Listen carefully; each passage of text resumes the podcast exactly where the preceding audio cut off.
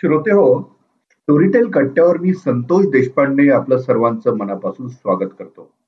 दर शनिवारी आपला हा कट्टा बहरतो आणि पूर्वार्धात आपण या आठवड्यात नवीन काय येणार आहे हे जाणून घेतो आणि उत्तरार्धात काही सरप्राइझिंग गप्पा किंवा त्याहून वेगळं काही जे तुम्हाला हवं हवंसं असतं असं इथं ऐकता येतं. मित्र मला माहीत आहे की गेल्या महिन्याभरापासून आपण प्रत्येक जण कुठल्या ना कुठल्या तरी तणावाखाली आहोत. आपले जवळचे लोक मित्र ते अशा तणावाखाली आहेत. करोनाचा जो काही कहर सुरू झालेला आहे त्यामुळे प्रत्येकाला आपल्या परिवाराची मित्रांची काळजी लागून राहिलेली आहे.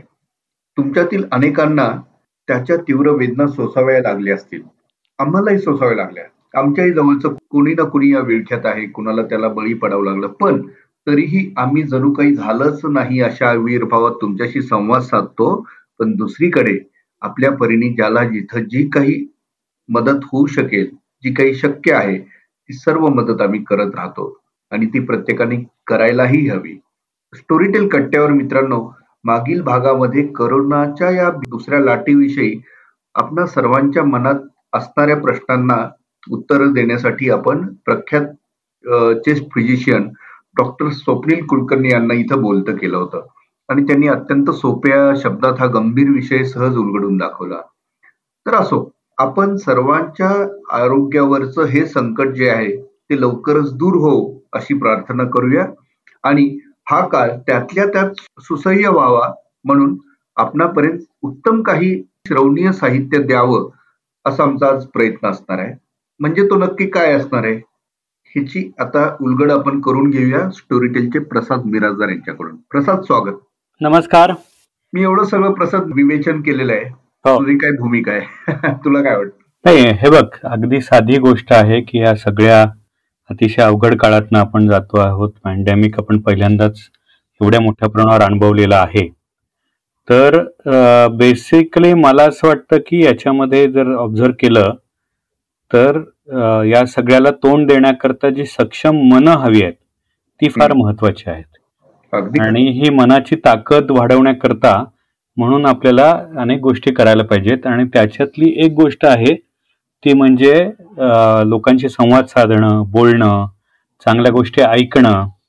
अगदी प्रार्थना म्हणण्यापासून ते स्वतःला सकारात्मक स्वयंसूचना देणं इथपर्यंत अनेक गोष्टी याच्यामध्ये सहभागी होतो. आणि त्याच्यासाठी म्हणून मला असं वाटतं की आपण जे एक काम करतो आहोत या स्टोरीटेलच्या माध्यमातून कथा वेगवेगळ्या मनोरंजन असतील माहितीपर असतील किंवा तणाव कमी करणारे असतील अशा प्रकारच्या सगळ्या ऑडिओज ऐकणं हे सुद्धा एक मोठं काम आहे. अगदीच मी अनेकदा याचा वापर करतो जे मला इथे सांगायला आवडेल की अनेक उत्तम स्ट्रेस कमी करणारे ऑडिओज आपल्याकडे आहेत. आणि माझ्या रिलॅक्सेशनचे ऑडिओज आपल्या स्टोरी टेलवरती आहेत.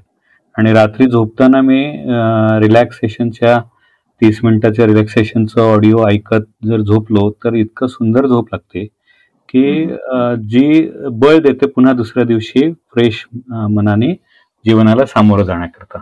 अदरवाईज रोज वेगवेगळ्या प्रकारच्या बातम्या ऐकून आणि अनेकांचे मृत्यू त्यांना श्रद्धांजली वाहत असताना इतकं उदास होतं मन. नाही नाही आणि आणि आपण तोच पर्याय शोधतोय ना? म्हणजे आपल्याला तशा बातम्या नको आहेत त्या सतत भेडसावणाऱ्या गोष्टी नको आहेत. बरोबर. खरं खरं खरं आपल्या मनाला प्रसन्नता कशातनं वाटेल असं काहीतरी हवं आहे. बरोबर. आणि त्याच्याही पुढे जाऊन म्हणून जो नेहमीच असतो मी भूकंपाच्या क्षेत्रात काम केलं त्यावेळेला भूकंपाला भिवू नका नावाची फिल्म बनवली होती. आणि तिचा उद्देश हाच होता की आफ्टर शॉक मोठा इन्सिडेंट घडल्यानंतर नंतर मनाने सावरणं हे फार महत्वाचं असतं. तर तशा प्रकारे आता वेळ आली आहे की आपण या सगळ्या काळामधनं मनाला सावरण्याकरता आणि पुन्हा उभारी धरण्याकरता प्रयत्न करणं. तर त्या दिशेने काय करता येऊ शकेल याच्याबद्दलही चर्चा चालू आहे. जेव्हा गोष्टी फायनल होतील तेव्हा नक्की मी शेअर करीन. आणि आता आपण या आठवड्यामध्ये काय आहे ते ऐकूया. तर आपण सुट्टी आहे सध्या मुलं घरात आहेत. त्याच्यामुळे आपण शुक्रवारपासून म्हणजे कालपासून फुरसुंगीचं फास्टर फेणे ही भारा भागवतांचे अतिशय लोकप्रिय व्यक्तिमत्व आपण ते रिलीज करायला सुरुवात केलेली आहे त्याला खूप छान प्रतिसाद मिळतोय. आणि अमेय वाघ यांनी फास्टर फेण्याचं काम केलं होतं. पडद्यावरचा फास्टर पेणे. पडद्यावरचा फास्टर पेणे. समक्ष तुम्हाला गोष्ट सांगतोय.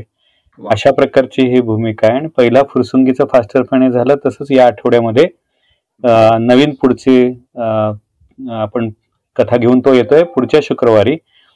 आणि ते आहे तो आहे बालबहादर फास्टर फेणे तर अशा प्रकारे दर आठवड्याला सर्वच्या सर्व फास्टर फेण्याच्या जेवढ्या गोष्टी आहेत त्या सगळ्या आम्ही वाघ हा घेऊन येणार आहे. त्यामुळे एक मोठा खजिना मुलांसाठी ओपन होणार आहे. आणि आता खरं मुलांना प्रश्न पण आहे की आता काय करावं कसं? कारण अनेकांच्या परीक्षा गेलेल्या आहेत. म्हणजे हो. परीक्षा झालेल्याच नाहीत किंबहुना. नाही आणि फास्टर फेणे लाडका आहे अनेकांचा. या नवीन मुलांनाही तो कळायला हवा. आणि साहसवीर तो कसा मार्ग काढतो या सगळ्याच गोष्टी फार मजेशीर आहेत. इंटरेस्टिंग आहेत. तर फास्टर फेणे आपण नक्की ऐकूया. म्हणजे क्लासिक इज ट्रेंडिंग समवेअर हा क्लासिक इज ट्रेंडिंग आणि आता आपण जे त्याशिवाय ज्या गोष्टी करतोय त्याच्यात एक नितीन थोरात आपल्याकडे खूप पॉप्युलर ओरिजिनल रायटर तर त्याचा पॉडकास्ट आता सुरू होईल. त्याचं नाव आहे नितीन थोरात लय जोरात. आणि ग्रामीण भागातल्या लोकांना नितीन थोरातने लिहिलेले थोडेसे तिरकस विनोदी खुमासदार शैलीत लिहिलेल्या गोष्टी आवडतात. तर त्या सगळ्या तो समक्ष गप्पा मारणार आहे लोकांशी. त्यामुळे तोही पॉडकास्ट अनेकांना आवडेल. नंतर दर रविवारी आपण आता एक रिलीज करतोय व्यक्तिचित्राची मालिका रघुवरी कुल. या प्रसिद्ध दिग्दर्शकाने लिहिलेली. मुंबईतले अनेक व्यक्तिचित्र त्याच्यामध्ये आहेत. आणि त्याच्यामध्ये भटक्या विमुक्त विलास हे एक इंटरेस्टिंग व्यक्तिचित्र आहे. म्हणजे हा माणूस जो आहे विलास तो दूरदर्शन वरती काम करणारा किंवा दूरदर्शनच्या ह्याच्यात वावरणारा असा एक इंटरेस्टिंग व्यक्ती आहे विलास मंजारी जो खरं म्हटलं तर म्हणजे असे अनेक असतात की ज्या वेळेला सुरुवात होती दूरदर्शनची त्या काळात हा तिथे घुसला आणि तिथे त्याला आवडायचं नाटककार कलावंत कवी चित्रकार यांच्याबरोबर वावरायला. आणि मग त्यातून तिथे शिकायला लागला स्वतःहून कामाला लागला. आणि कुठल्याही कामाला नाही म्हणायचं नाही असं म्हणत तो तिथे स्क्रिप्टपासून. ते कॅमेरा एडिटिंग पर्यंत कॅमेरा चालवायला सगळ्याच गोष्टी प्रोडक्शन म्हटलं तर प्रोडक्शन सेट म्हटलं तर सेट अशा प्रकारे सर्व कामं तो शिकला आणि मग त्याने कसं तो स्वतः डेव्हलप झाला. आणि हे खरोखर शिकण्याजोगं आहे हा. म्हणजे व्हर्सेटाईल व्यक्तिमत्व काय करू शकतं अशी ती विलास वंजारीची गोष्ट आहे. तर ती जरूर ऐका म्हणजे व्यक्तिचित्र हे फार इंटरेस्टिंग व्यक्तिचित्र आहे. त्यानंतर या आठवड्यात आणखीन एक इंटरेस्टिंग आपण नवीन प्रकार मुलांसाठी म्हणून घेऊन येतो आहोत. आणि तो कदाचित आपल्याकडे पहिल्यांदा घडत असेल म्हणजे ठरवून केलेला. तशा आपल्याकडे अनेक गोष्टी ह्या कवितातनं मांडलेल्या आहेत पण असं ठरवून केलेले जो प्रकार आहे तो म्हणजे जो प्रदेशामध्ये बऱ्याचदा चालतो की लहान मुलांच्या गोष्टी विशेषतः परिकथा आणि छोट्या या कवितेतून मांडायच्या गाण्यातून मांडायच्या ज्यामुळे त्या लक्षात राहतात. तर अशा प्रकाराला काव्यकथा असं नाव देऊन संदीप खरे हा प्रसिद्ध कवी त्यांनी या प्रकारच्या काव्यकथा खास स्टोरी टेलसाठी म्हणून लिहिलेल्या आहेत. आणि त्या त्यांनी स्वतःच वाचलेल्या आहेत. तर त्या आपण रिलीज करणार आहोत. आणि त्या खूप मजेशीर आहेत. म्हणजे साखर राणी नावाची काव्यकथा आहे तर साखर राणी हुशार राजपुत्राने काय युक्ती केली आणि तुसड्या राजकन्याची साखर राणी कशी झाली? आता ही एक कविता ऐकायला नक्की आवडेल. किंवा परीच्या जादूने किमयाने घडली आणि गरीब मेहनती चंदा राणी कशी बनली? आता ही टिपिकल सिंड्रेला सारखी गोष्ट आहे. किंवा चँग चू चुंग चू दोन भावांची गोष्ट आहे हटके एकाला बक्षीस तर दुसऱ्याला फटके. आता हे इतकं इंटरेस्टिंग आहे की काय झालं लहान मुलांसाठी तर ते खूपच छान आहे. किंवा दुष्ट लांडगा आणि हुशार सस्याची छोट्याशा सस्याच्या मदतीला घोडा पहा कसा शिकवला लांडग्याला धडा. असा सोप्या सहज मुलांना समजून सांगता येतील अशा प्रकारच्या कवितांमधून संदीप खरेने फार इंटरेस्टिंग पद्धतीने ह्या काव्यकथा मांडल्या आहेत. तर लहान मुलांना ऐकायला पाठ करायला पुन्हा पुन्हा म्हणायला अशा या छान काव्यकथांचा आनंद सगळ्यांनी घ्यावा आणि पुन्हा एकदा बालपणात जावं असं नक्की मला वाटतं. ऐक ना. हा. नाही म्हणजे ह्याचा अर्थ असा की आता बाबा गोष्टी सांगता सांगता दमणार नाही नक्की.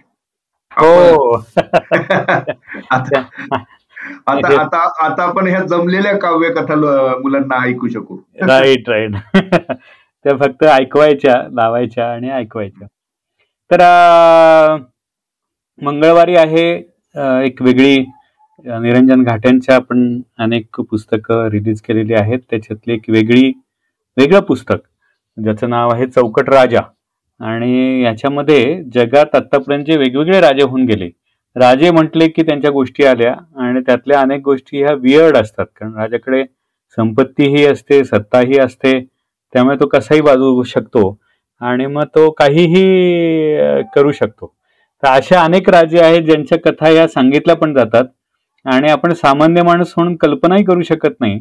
अशा प्रकारे राजा वागलेले असतात. तर अशा खूप इंटरेस्टिंग कथा एकत्रित करून चौकट राजा या नावाने निरंजन घाटने दिलेले आहेत. देशोदेशीचे हे राजे कसे वागतात ते ऐकायला तुम्हाला मजा येईल. गुरुवारी आपण एक वेगळं हे सुरू केलंय ते म्हणजे रत्नाकर मतकरींच्या एकांकिका. या दर आठवड्याला आपण प्रकाशित करतो आहोत. आणि त्यातली पहिली जी एकांकिका आहे मी एक अभिमन्यू तो आपण गेल्या वेळेला केली. या वेळेला आपण विनाशाकडून विनाशाकडे ही दुसरी एकांकिका सादर करतो आहोत. ज्याच्यामध्ये एक प्रोफेसर म्हणजे गंभीर परीक्षेदरम्यान काही विद्यार्थ्यांना कॉपी करताना पकडतो. आणि मग त्यातल्या एका आगाऊ विद्यार्थ्याला शिक्षाही करतो. पण ही जी मुलं आहेत ती प्रोफेसर विरुद्ध बंड करतात. आणि मग त्यातून जो संघर्ष उभा राहतो त्यात प्रोफेसरच काय भवितव्य धोक्यात येतं टिपिकल आपल्याकडे अनेकदा घडणारी आणि सिनेमात पण आली गोष्ट. पण हा जो संघर्ष आहे मूल्यांचा तो या एकांकिकातून अतिशय प्रकर्षाने आलेला आहे. आणि मधकरींच्या एकांकिका ह्या एकांकिका स्पर्धांमध्ये नेहमी हमखास बक्षिस मिळवणाऱ्या गाजणाऱ्या अशा या एकांकिका आहेत. तर जे नाट्यवेडे आहेत त्यांच्यासाठी हे खूप छान इंटरेस्टिंग सदर सुरू होत एकांकिकांचं. त्यानंतर शुक्रवारी चौदा मेला एक वेगळी कथा ही लव्ह टेस्ट म्हणून ती गौतम पंगू यांनी लिहिलंय आणि नचिकेत पूर्णपात्रेनी वाचलेली आहे. अमेरिकेत पीएचडी करताना सोफिया नावाची टिपिकल असतं ना ते अमेरिकन गर्लफ्रेंड बरोबर लिव्ह इन रिलेशनशिपमध्ये हा राहतो आहे पण आई वडिलांना माहिती आहे आणि मग त्यांना संशय येतो म्हणून आई वडील अमेरिकेत येतात. आणि कोल्हापूरहून येऊन ते घरी धडकतात तर ते सोफियाला पाहून सरप्राईज होतात. आणि मग आता या दोघांच्या कचाट्यात आईबाबांचं प्रेम आणि गर्लफ्रेंडचं प्रेम या दोघांच्या कचाट्यात नेमकं काय घडतं? याची इंटरेस्टिंग गोष्ट गौतम पंगूनी लिहिली आहे. गौतम पंगू हे स्वतः अमेरिकेत असतात. त्यामुळे इंटरेस्टिंग असणार ती यात काही शंका नाही. बरोबर. आणि शिवाय फ्रायडे विथ फास्टर फेणे पुढच्या शुक्रवारी असणारच आहे. मी मगाशी सांगितलं त्याप्रमाणे बालबहादर फास्टर फेणे हा. ही गोष्ट यावेळेला येणारे भारा भागवत यांनी लिहिलेली. आणि अमेय वाघ यांनी ही वाचली आहे. आणि ती ऐकायला सगळ्यांनाच मजा येईल. तर अशा प्रकारे हा आठवडा नेहमीप्रमाणे भरगच्च जाणार आहे. मला असं वाटतं की आता आपण सगळ्यांची उत्सुकता फार न ताणता आता ज्या गप्पा मारणार आहोत त्या त्याहून इंटरेस्टिंग आहेत कारण त्या ओरिजिनल बद्दलच्या गप्पा आहेत. वा प्रसाद धन्यवाद. आतापर्यंत तू सगळं काही भरगतचा आता हा आठवडा असणार आहे त्या संदर्भात सांगितलंय. आणि आता मित्र आपले जे सगळे श्रोते आहेत त्यांची उत्सुकता फारशी जास्त आणखी ताणू न देता मी त्यांना सांगतो की ते आता काय ऐकणार आहेत. ते आता ऐकणार आहेत एक अत्यंत स्टोरी टेलवर गाजलेली एक कलाकृती साहित्यकृती. तिचा एक आस्वाद आता आपण देण्याचा प्रयत्न करणार आहोत. त्या पुस्तकाचं नाव आहे मर्डर केस. आणि यांच्यासाठी लेखन झालेलं आहे श्रीपाद जोशी आणि जयेश मेस्त्री यांचं. आणि ह्याच ह्याला आवाज लाभलेला आहे कलाकार असतात काळे याचा. तर अस्तादच्या आवाजात ही मर्डर केस तुम्हाला कशी वाटते जरूर ऐका. धन्यवाद. अभिमन्यूने केस त्याच्या डिपार्टमेंटकडे ट्रान्सफर करून घेतली. यामुळे पाटील थोडा अस्वस्थ झाला. सुट्टी जाणार बायकोची कटकट बडबड त्याला सगळं दिसायला लागलं. इकडे साहेब आणि तिकडे बायको कठीण आहे सगळं. आज काय जेवायला मिळत नाही मच्छरमध्ये झोपायला लागणार आईला पोलिसाची जिंदगी झाटेसाल तो स्वतःशीच वैतागला. केस अभिमन्यूच्या ताब्यात येताच त्याने पाटीलला आधी त्या मुलाचा स्केच काढून जाहिरात द्यायला सांगितली. पण बॉडी क्लेम करायला कोणीच आलं नाही. तीन दिवसांनंतर शिवराम गायतोंडे पोलीस स्टेशनमध्ये आला.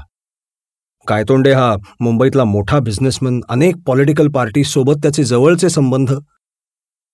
गायतोंडेने आपली ओळख पाटीलला करून दिली तसा पाटील चमकला.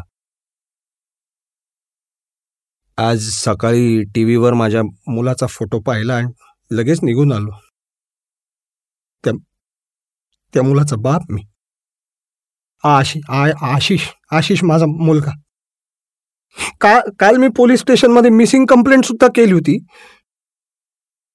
गायतोंडेला पुढे काही बोलताच येईना. एवढा चांगला उंच धिप्पाड माणूस ढसा ढसा रडायला लागला. पाटीलने त्याला पाणी दिलं. तुम्ही इथेच बसा गायतोंडे साहेब. मी मोठ्या साहेबांना सांगून येतो तुम्ही आलात. पाटील अभिमन्यूच्या केबिनमध्ये गेला आणि थोड्या वेळाने बाहेर आला. साहेबांनी बोलावले. पाटील आणि गायतोंडे अभिमन्यूच्या केबिनमध्ये गेले. Please have a seat sir मला पाटीलनी सांगितलं तुम्ही त्या मुलाचे आय मीन आशिषचे बाबा आहात.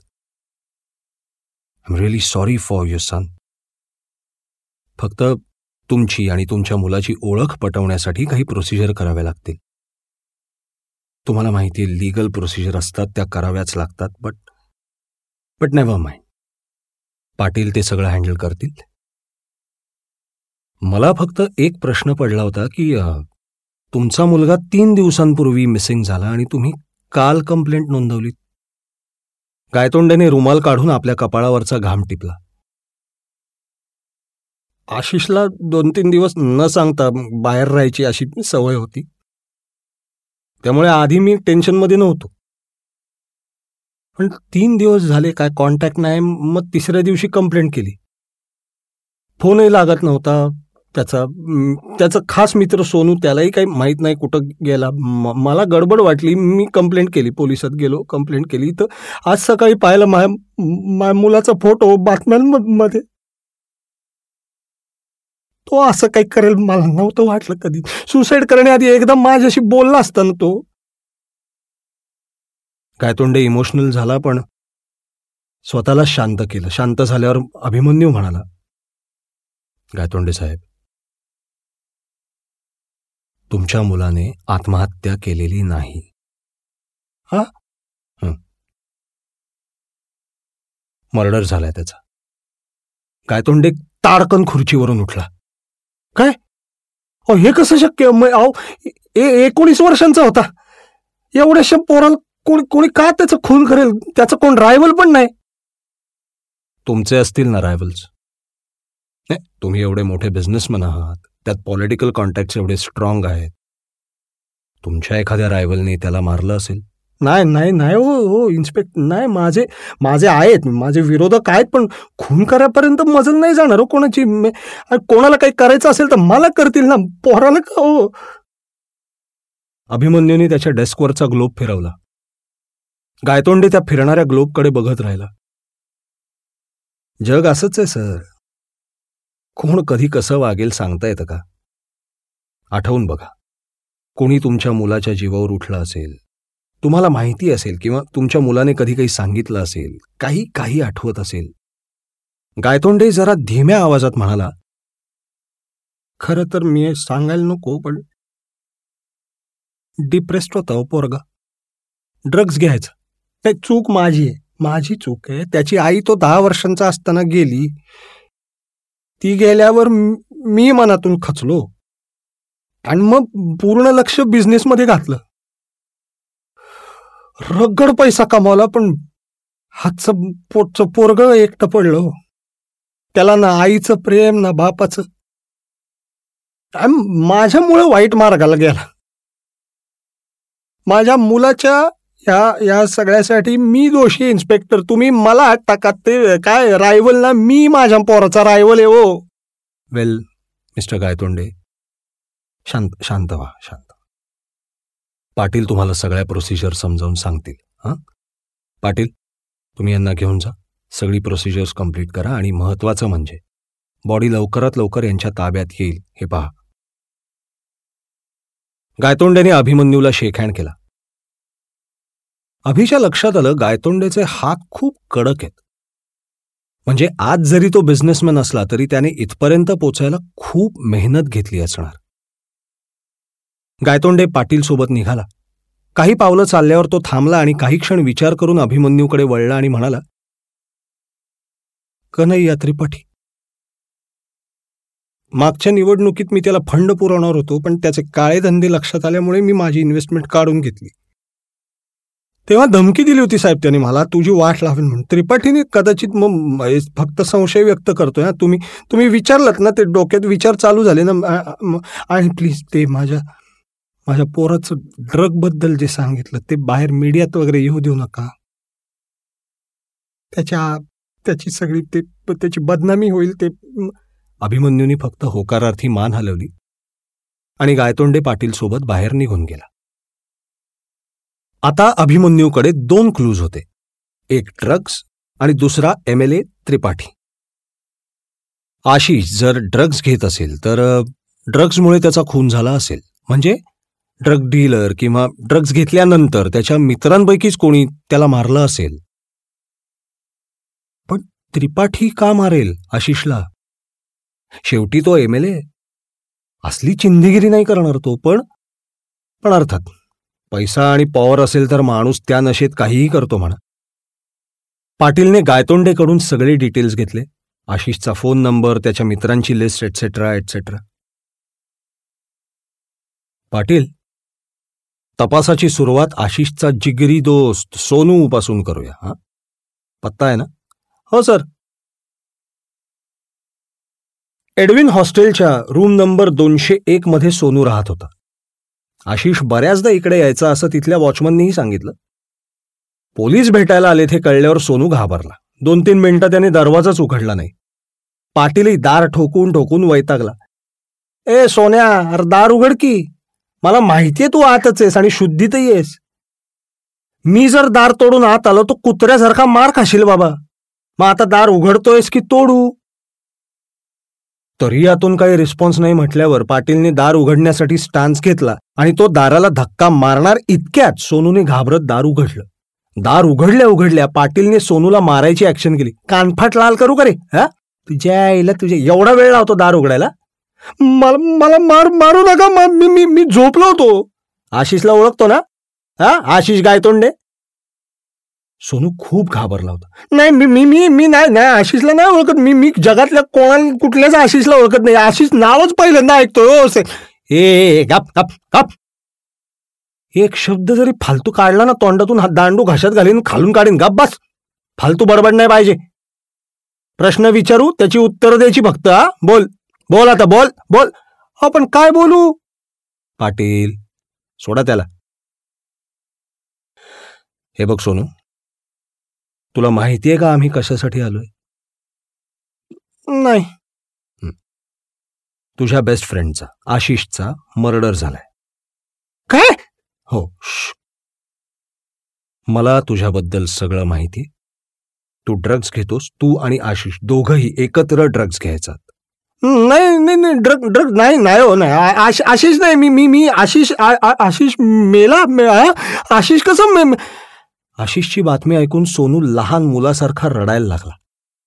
त्याला सावरायला काही मिनिटं लागली. अभिमन्यूने त्याला विश्वासात घेतलं. हे बघ सोनू तुला जर वाटत असेल की तुझ्या मित्राचा खुनी पकडला जावा तर मला सगळं सांग. मी प्रॉमिस करतो तुला ज्याने कोणी आशिषला मारलंय त्याला पकडल्याशिवाय मी शांत बसणार नाही. आता सांग आशिष आणि तू ड्रग्ज घ्यायचात ना? सोनू गपकन पलंगावर बसला आणि बाजूला ठेवलेल्या बॉटलमधलं पाणी गटागटा प्यायला. सर सर आशिष घ्यायचा ड्रग्ज पण त्याने सोडलं होतं. सगळं ते सोडलं होतं एका मुलीसाठी. मला नाही माहीत कोण भेटलोही नाही कधी तिला पण ही जी कोणी होती ती स्पेशल होती. म्हणजे तशा आशिषच्या बऱ्याच आयटम होत्या. पैसेवाला होता ना त्यामुळे त्याचं अनेक मुलींसोबत अफेअर असायचं. पण एकदा अचानक म्हणाला सोनू यार आय एम इन लव्ह तिच्यासाठीच सगळं सोडलं होतं त्याने. सर काय माणूस होता काय पोरकार यारों का यार होता सर आशिष. सोनूला भेटल्यानंतर अभिमन्यू त्याच्या इतरही काही मित्रांना भेटला.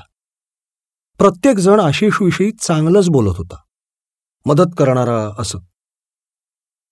सर या आशिषचे मित्र चांगलंच बोलतायत राव. सगळ्यांना मदत करणारा ते सोनू म्हणाला तसं. यारो हो का यार?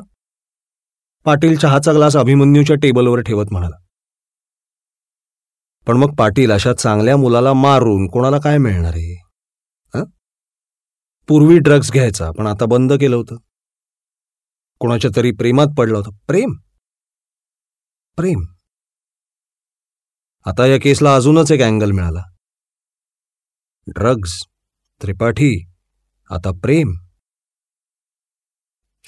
लव्ह ट्रायंगल किंवा गर्लफ्रेंडनेच मारला असेल का? किंवा आता ह्याने ड्रग्ज घेणं बंद केलं तर आपण कदाचित एक्सपोज होऊ या भीतीने डीलरनेच याचा काटा काढला असेल? पॉसिबिलिटीज तर खूप दिसत आहेत चहाचा एक एक घोट घेत अभिमन्यू प्रधान त्याच्या थिअरीजची जुळवणी डोक्यात करत होता. पण साहेब आता हे प्रेम म्हणजे ती मुलगी ती आता ती ती मुलगी कोण? अभिमन्यूची तंद्री तोडत पाटील म्हणाला. सगळे बारीक सारीक तपशील गोळा करा पाटील. ही मुलगी सापडली पाहिजे. आता पुढचा तपास कसा करायचा हा मूळ प्रश्न होता. त्याने दोन महत्वाची कामं केली. बातम्यांमध्ये जाहिरात देण्याबरोबरच आशिषचं वॉलेट मोबाईल आणि चष्मा मिसिंग आहे. मोबाईल ॲपलचा आहे आणि चष्मा रेबॅनचा आहे. महागातला आहे.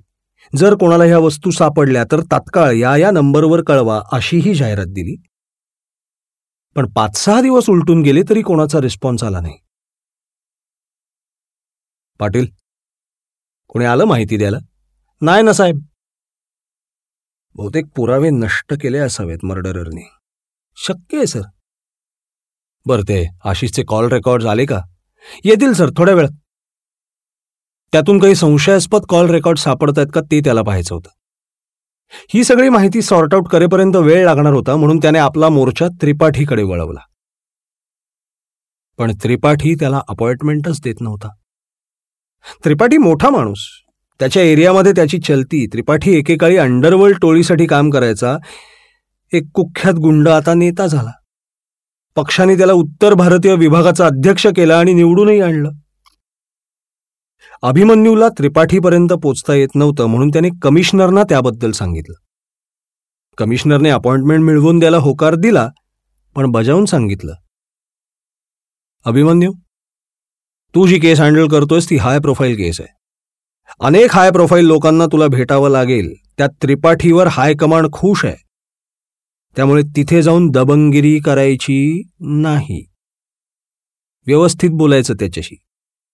तो एक्सपेक्टेड मिनिस्टर आहे एवढं लक्षात ठेव. दोन महिन्यांनी निवडणुका लागणार आहेत आणि मंत्रीपदासाठी त्याचं नाव वरपर्यंत ऑलरेडी गेलंय तर सांभाळून हा? अभिमन्यू कडक सॅल्यूट करत म्हणाला डोंट वरी सर पोलीस डिपार्टमेंटचं नाव बदनाम होईल असं मी वागणार नाही.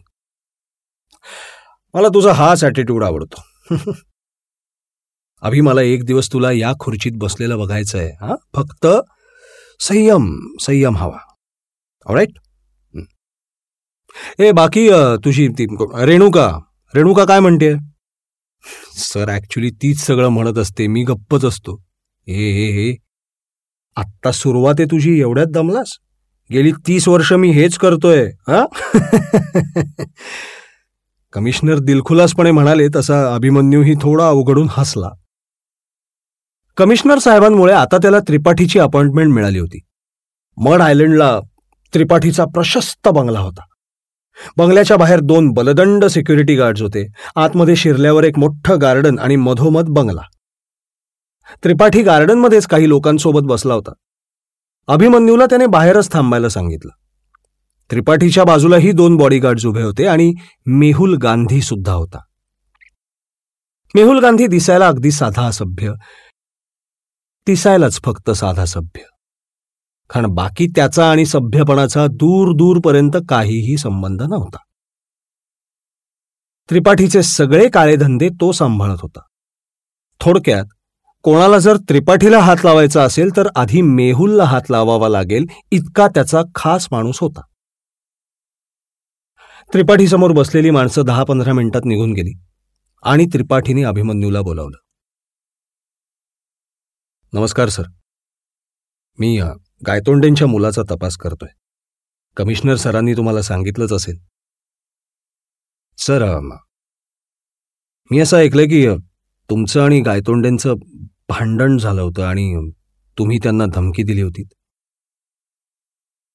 हे ऐकल्या ऐकल्या त्रिपाठीने तोंडाला लावलेला पाण्याचा ग्लास जोरात टेबलवर ठेवला. आणि रागात एक लुक देत उगाच गोड बोलल्याचा आव्हानात म्हणाला इन्स्पेक्टर साहेब आम्ही खुल्या मनाचे आहोत. जे मनी तेच ओठांवर. हा रागाच्या भरात आम्ही कुछ ना कुछ बोले उसको लेकिन इसका मतलब ये तो नहीं कि आप हमसे कोई भी सवाल पूछेंगे। ये मेहुल भाई है। मेहुल भाईला माझा स्वभाव माहिती आहे. तसा मेहुलने पुन्हा एक खुनशी लुक देत विचित्र स्माईल केलं. सर सर सॉरी मी असं तुम्हाला डायरेक्ट प्रश्न विचारला पण तुमचा वेळ खूप इम्पॉर्टंट आहे म्हणून मी वेळ तर नाही ना आमच्याकडे इन्स्पेक्टर आता पाहिलं ना. ये सब लोग हमें मिलने आते हैं. मदत मागतात आमच्याकडे. तो देव जेव्हा त्यांना मदत करत नाही तेव्हा ते आमच्याकडे येते. तुमची काही विष असेल तर सांगा आपण पूर्ण करू. त्रिपाठी प्रश्नांना उगाच बगल देण्याचा प्रयत्न करतोय हे अभिमन्यूला कळलं. न no sir. Sir I am happy. मला फक्त तुमच्याकडून या प्रश्नाचं उत्तर हवंय की तुम्ही आशिषला ओळखत होतात का? त्रिपाठीने अभिमन्यूला खालपासून वरपर्यंत न्याहाळलं. हा सॉलिड डेअरिंग है तुझ्यात. आज तक किसी ने यहां आकर हमसे सवाल नहीं किए थे. इंस्पेक्टर साहब। आपके सारे सवालों का जवाब हम कमिश्नर साहब को दे दूँगा। आप निश्चिंत होकर जाइए। जवाब मिल जाएँगे। अभिमन्यू काही बोलणार तेवढ्यात मेहुल शांतपणे म्हणाला, ए साहब ने जाने के लिए कहा ने हाँ? आप नहीं जाओगे तो मुझे मजबूरन छोड़ के आना पड़ेगा, ज़बरदस्ती ने हाँ? कमिशनर साहेबांनी ताकीद दिल्यामुळे अभिमन्यूचे हात बांधलेले होते. मेहुल जर त्रिपाठीचा माणूस नसता तर आतापर्यंत अभिमन्यूनी त्याला सहज सरळ केलं असतं. साहेब आता त्रिपाठी म्हणजे मोठा माणूस हो. जड जाणारी केस आपल्याला. अभिमन्यू पाटीलकडे बघत स्लाईट स्माईल करत म्हणाला जड तर जाणारच आहे पण आपल्याला नाही त्या त्रिपाठीला. पाटील मी मागे बोरिवली पोलीस स्टेशनला होतो ना तेव्हा तिकडे असे जड जाणारे बरेच लोक होते. सगळ्यांना व्यवस्थित हँडल केलंय मी.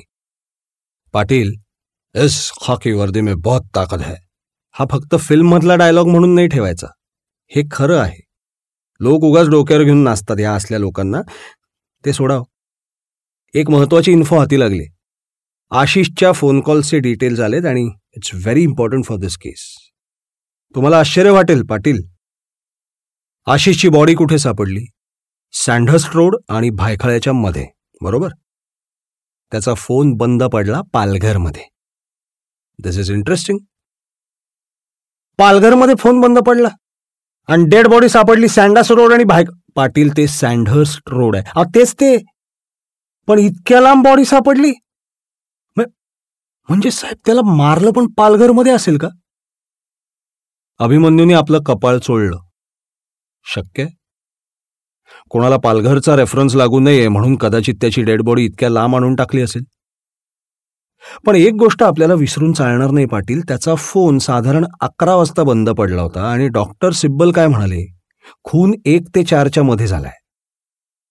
फोन बंद पडल्यानंतर जवळजवळ दोन तासांनी त्याचा खून झाला. सो असंही असू शकतं की त्याला पालघरून उचललं इथे सँडर्स रोड जवळ आणून मारलं आणि ट्रॅकवर बॉडी टाकून दिली. ऑफकोर्स मारणाऱ्यांना हे माहिती नसणार की त्यावेळी त्या दिवशी ट्रेन्स नेहमीपेक्षा जास्त वेळ बंद होत्या. म्हणून ते घाईघाईत बॉडी टाकून निघून गेले. पाटील पाटील खूप मोठं काहीतरी घडलंय. सामान्य मुलगा नाहीये हा गायतोंडेंचा मुलगा आहे हाय प्रोफाईल गायतोंडेंनी नाव घेतलं त्रिपाठीचं पुन्हा हाय प्रोफाईल कमिशनर सरांची सुद्धा सक्त ताकीद आहे त्रिपाठीशी नीट वागा. आणि सगळ्यात विचित्र गोष्ट म्हणजे लॉर्ड्स हेवन अनाथाश्रम. एकोणीस वर्षांचा मुलगा एकोणीस. त्याचा त्या अनाथाश्रमाशी काय संबंध असू शकतो? आशिषने त्या महिला आश्रमाला का कॉल्स केले असतील? आणि त्यातही विचित्र गोष्ट म्हणजे ते अनाथाश्रम पालघरलाच आहे. आशिषचा फोन बंद झाला पालघरमध्येच. दर समथिंग फिशी आईला डोक्याचा भोगा झाला सर. अहो कसलं एकमेकात गुंतलंय सगळं कोळ्याचं जाळ? माझं तर डोकं नाही चालत आहे. रात्री औषध तुम्ही घेता ना हो औषध? ऑकेजनली घेतो. तुमच्यासारखं रोज नाही. ते सोडा. मी जरा पालघरला जाऊन येतो. अहो तुम्ही एकटे का? मी पण येणार. त्या अनाथ आश्रमाला भेट दिल्याशिवाय मला काही कळणार नाही आणि झोप पण लागणार नाही. कुछ तो गडबड है सर.